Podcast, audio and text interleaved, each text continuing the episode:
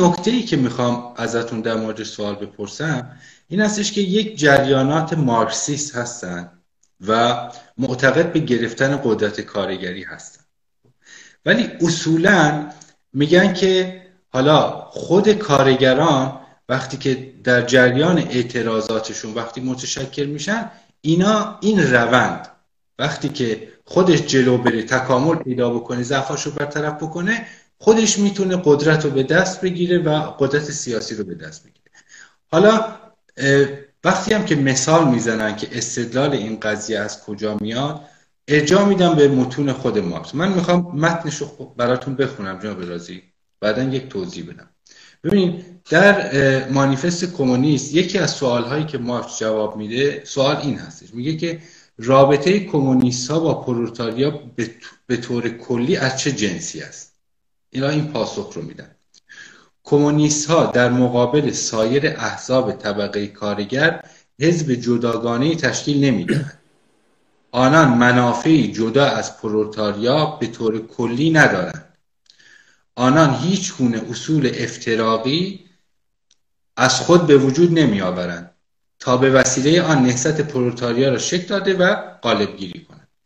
می‌خواستم بدونم که رفع ماجرا شما دیدگاهتون به نسبت این مسئله و این جمله که مارس گفته و ادعاهایی که به نسبت این قضیه میشه چی؟ اولین نکته این هستش که این برداشت از بحث مارکس یک سوء تفاهم هستش که من می‌خواستم توضیح بدم دریپر هم یکی از کسانی که تخصص زیادی داره محقق خیلی مهم و برجسته بوده. اون هم یه سری نکات و مطالبی در کتابهاش درج کرده در مورد همین موضوع. ببینید در زمان حیات مارکس ما حزب نداشتیم اصولا حزب کارگری حزب کمونیست و غیره.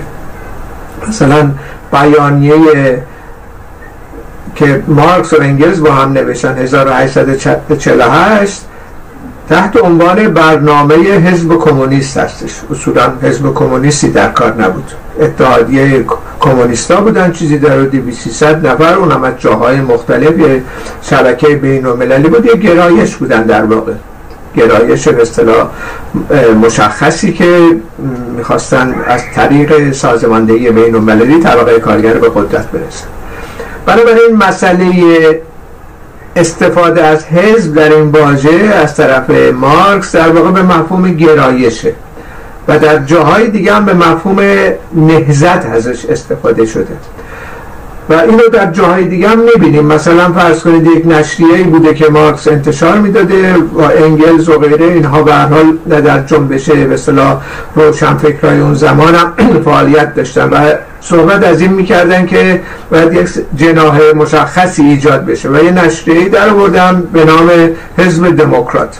مثلا نه حزب دموکراتی موجود بود نه اصولا احزاب در اون شرایط وجود داشتن. منظورش این بود که نهزت دموکرات یک همچین واژه‌ای مد نظر. بنابراین استفاده از این نقل قولی که شما خوندی توسط برخی اتفاقا زیاد مطرح میشه. یکی از رفقا همین در کلاب هاوس هم چند بار اینو سوال کرد. اینه که منظور مارکس در واقع اینجا بد فهمیده شده. منظور مارکس حزب نیست. حزب مفهوم اخصی که ما امروزه می‌شناسیم یا در دوران لنین مطرح شد. بنابراین یک جنبش یا یک گرایش به این مفهوم هستش و بس. اما اونچه که باید اضافه بشه این هست که اصولا حزب کارگری یا شکلگیری حزب کارگری برای تسخیر قدرت در زمان و دوره مارکس اصولا فعالیت تسخیر قدرت طبقه کارگر مطرح نبود به اون شکلی که در اوایل قرن بیستم به بعد مطرح شد. یعنی در واقع برجوازی تازه به دوران رسیده اومده بود یک سلسله رفرم ها و اقداماتی می‌کرد. همین تکالیف دموکراتیک که اسم بردیم داشتن انجام می‌دادن. و خب در اپوزیسیون این بورژوازی مارکس و اتحادیه کمونیستا بود. اما در شرایطی که اینها در اصطلاح شرایط سقوط باشن یا سرنگونی باشن وجود نداشت. برای چه ابزاری هم که این سرنگونی رو سازمان بده نیازی نبود. مارکس اصولا یک برداشت عمومی خطی داشت از حزب وقتی سخن به میان آورد. بعدش هم خب بیش از دو دهه بعد که این ماجرای بین الملل اول مطرح شد اونم حزب نبود. یک جپه ای بود از گرایش های مختلف درش آنارشیستا بودن درش پرودوم بود نمی‌دونم رابرت اویم بود اینا اصولا سوسیالیست هم نبودن با اون شکل. یه سری عقاید خوب داشتن ولی اونا هم بودن. همه گرایش های مختلف در این جبهه وجود داشتن بین الملل اول. حزب نبود به اون شکلی که ما امروزه می‌شناسیم. در این واقعیتش این هستش که مارکس اصولا وقتی صحبت از حزب می‌کنه اولا مفهوم حزب نیست. دو اینکه در اون شرایط شرایط مشخص حزب به شکلی ما می‌شناسیم پس از دوران لنین مطرح شد رو نداشتن. حالا کسانی که ضدیت دارن به حزب لنینیستی و حزب به اصطلاح مخفی برای سازماندهی انقلاب استناد می‌کنن به این موضوع. و میگن که مارکس اینجا اینو گفته. بنابراین شما از مارکسیزم گسست کردید. در صورتی که این صحیح نیستش این بحث. حزب زمانی به عنوان یک ابزاری برای مقابله علیه دولت سرمایه‌داری ایجاد شد زمانی که فعالیت انقلاب در دستور روز قرار گرفت و به قرن بیستم مشخصا ما شاهد بروز احزاب حضور بودیم که اول احزاب سوسیال دموکراتیک بودن بعد گسست از درون سوسیال دموکراسی ایجاد شد و مشخصا لنین در واقع گسست کرد. از این مفهوم حزب عمومی حزبی که همه درش هستن همه نیروها هستش. استدلالی که لنین کرد در اون زمان که امروز هم میشه مورد استفاده قرار بگیره بر اساس بحثایی که در پیش اشاره شد در مورد سندیکالیزم و, گرایش های مثل رادیکال سندیکالیزم.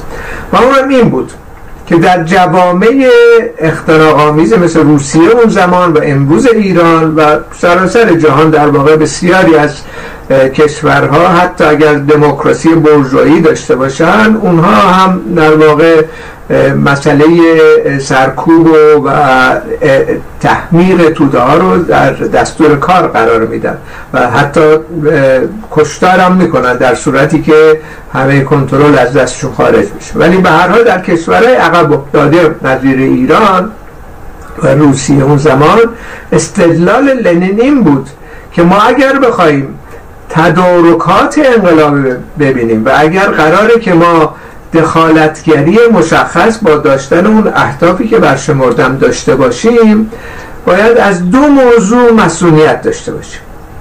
این دو موضوع یکیش بدیهی سرکوب از طریق وزارت اطلاعات و اون زمان خودشون و وزارت اطلاعات ما و جاسوسان رژیم و همراهان رژیم و غیره خب واضحه که اگر در درون تشکیلات ما بیاییم صحبت از این می‌کنیم تدارک انقلاب می‌خوایم ببینیم علنی باشه همه هم بدونن جاسوسای رژیم هم اونجا باشن خب میان دستگیر می‌کنن رهبران دیگه. اجازه نمیدن اعتصابات سراسری صورت بگیره. بنابراین از این در بخش سازماندهی باید مخفی باشه.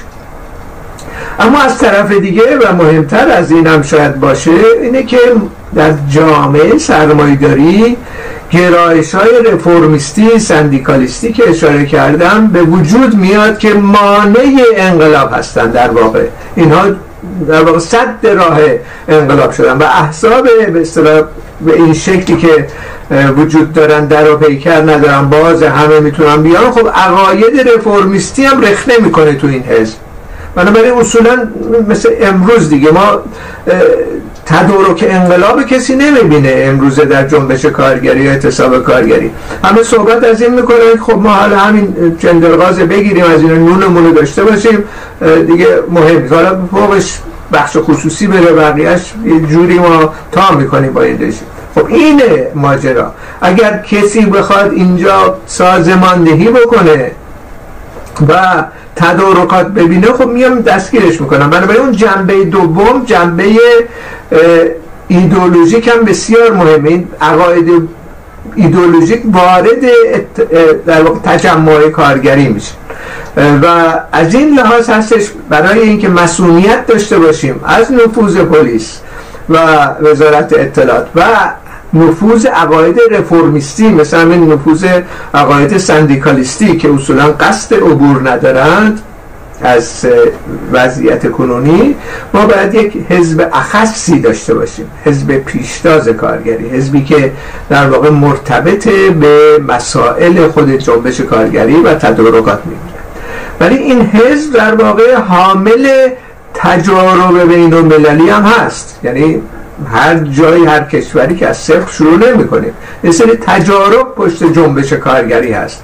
کشتارها شده هزینه ها پرداخت شده. اینا تجارب در واقع کسب شده. اینا تجارب بین المللی ما هستش و تجارب تاریخی ما. اینا باید محفوظ نگه داشته باشه در درون این حزب. و از طرف دیگه تجارب خود ایران. انقلاب ایران در انقلاب 1357 یکی از بزرگترین انقلابهای جهان بود پس از انقلاب اکتبر. شوراهای کارگری ایجاد شدن. زدن تو دهن جریاناتی که مستقیما مرتبط بودن به امپلیت شاه و سرنگون کردن. اینکه حالا رهبری افتاد دست خام خمینی یه ماجرای دیگه ایه. به دلیل نبود رهبری بوده اون زمان. اگر روشن فکرهای اون زمان انقلابیون و مارکسیستای اون زمان ما رفته بودن تدارک در واقع ارتباطگیری با طبقه کارگر رو ایجاد کرده بودن وقتی طبقه کارگر اعتصاب عمومی می‌کنه و دنبال رهبری است خب اینا رو انتخاب می‌کرد. چریکای فدایی رو انتخاب می‌کرد. نیروهای مارکسیست انقلابی رو اون زمان اگر بودن انتخاب می‌کرد تا بر خمینی رو انتخاب بکنه. در نتیجه اینجا خلای رهبری منجر به این شد که این انقلاب پیروزمند افتاد دست یک رهبری ارتجایی.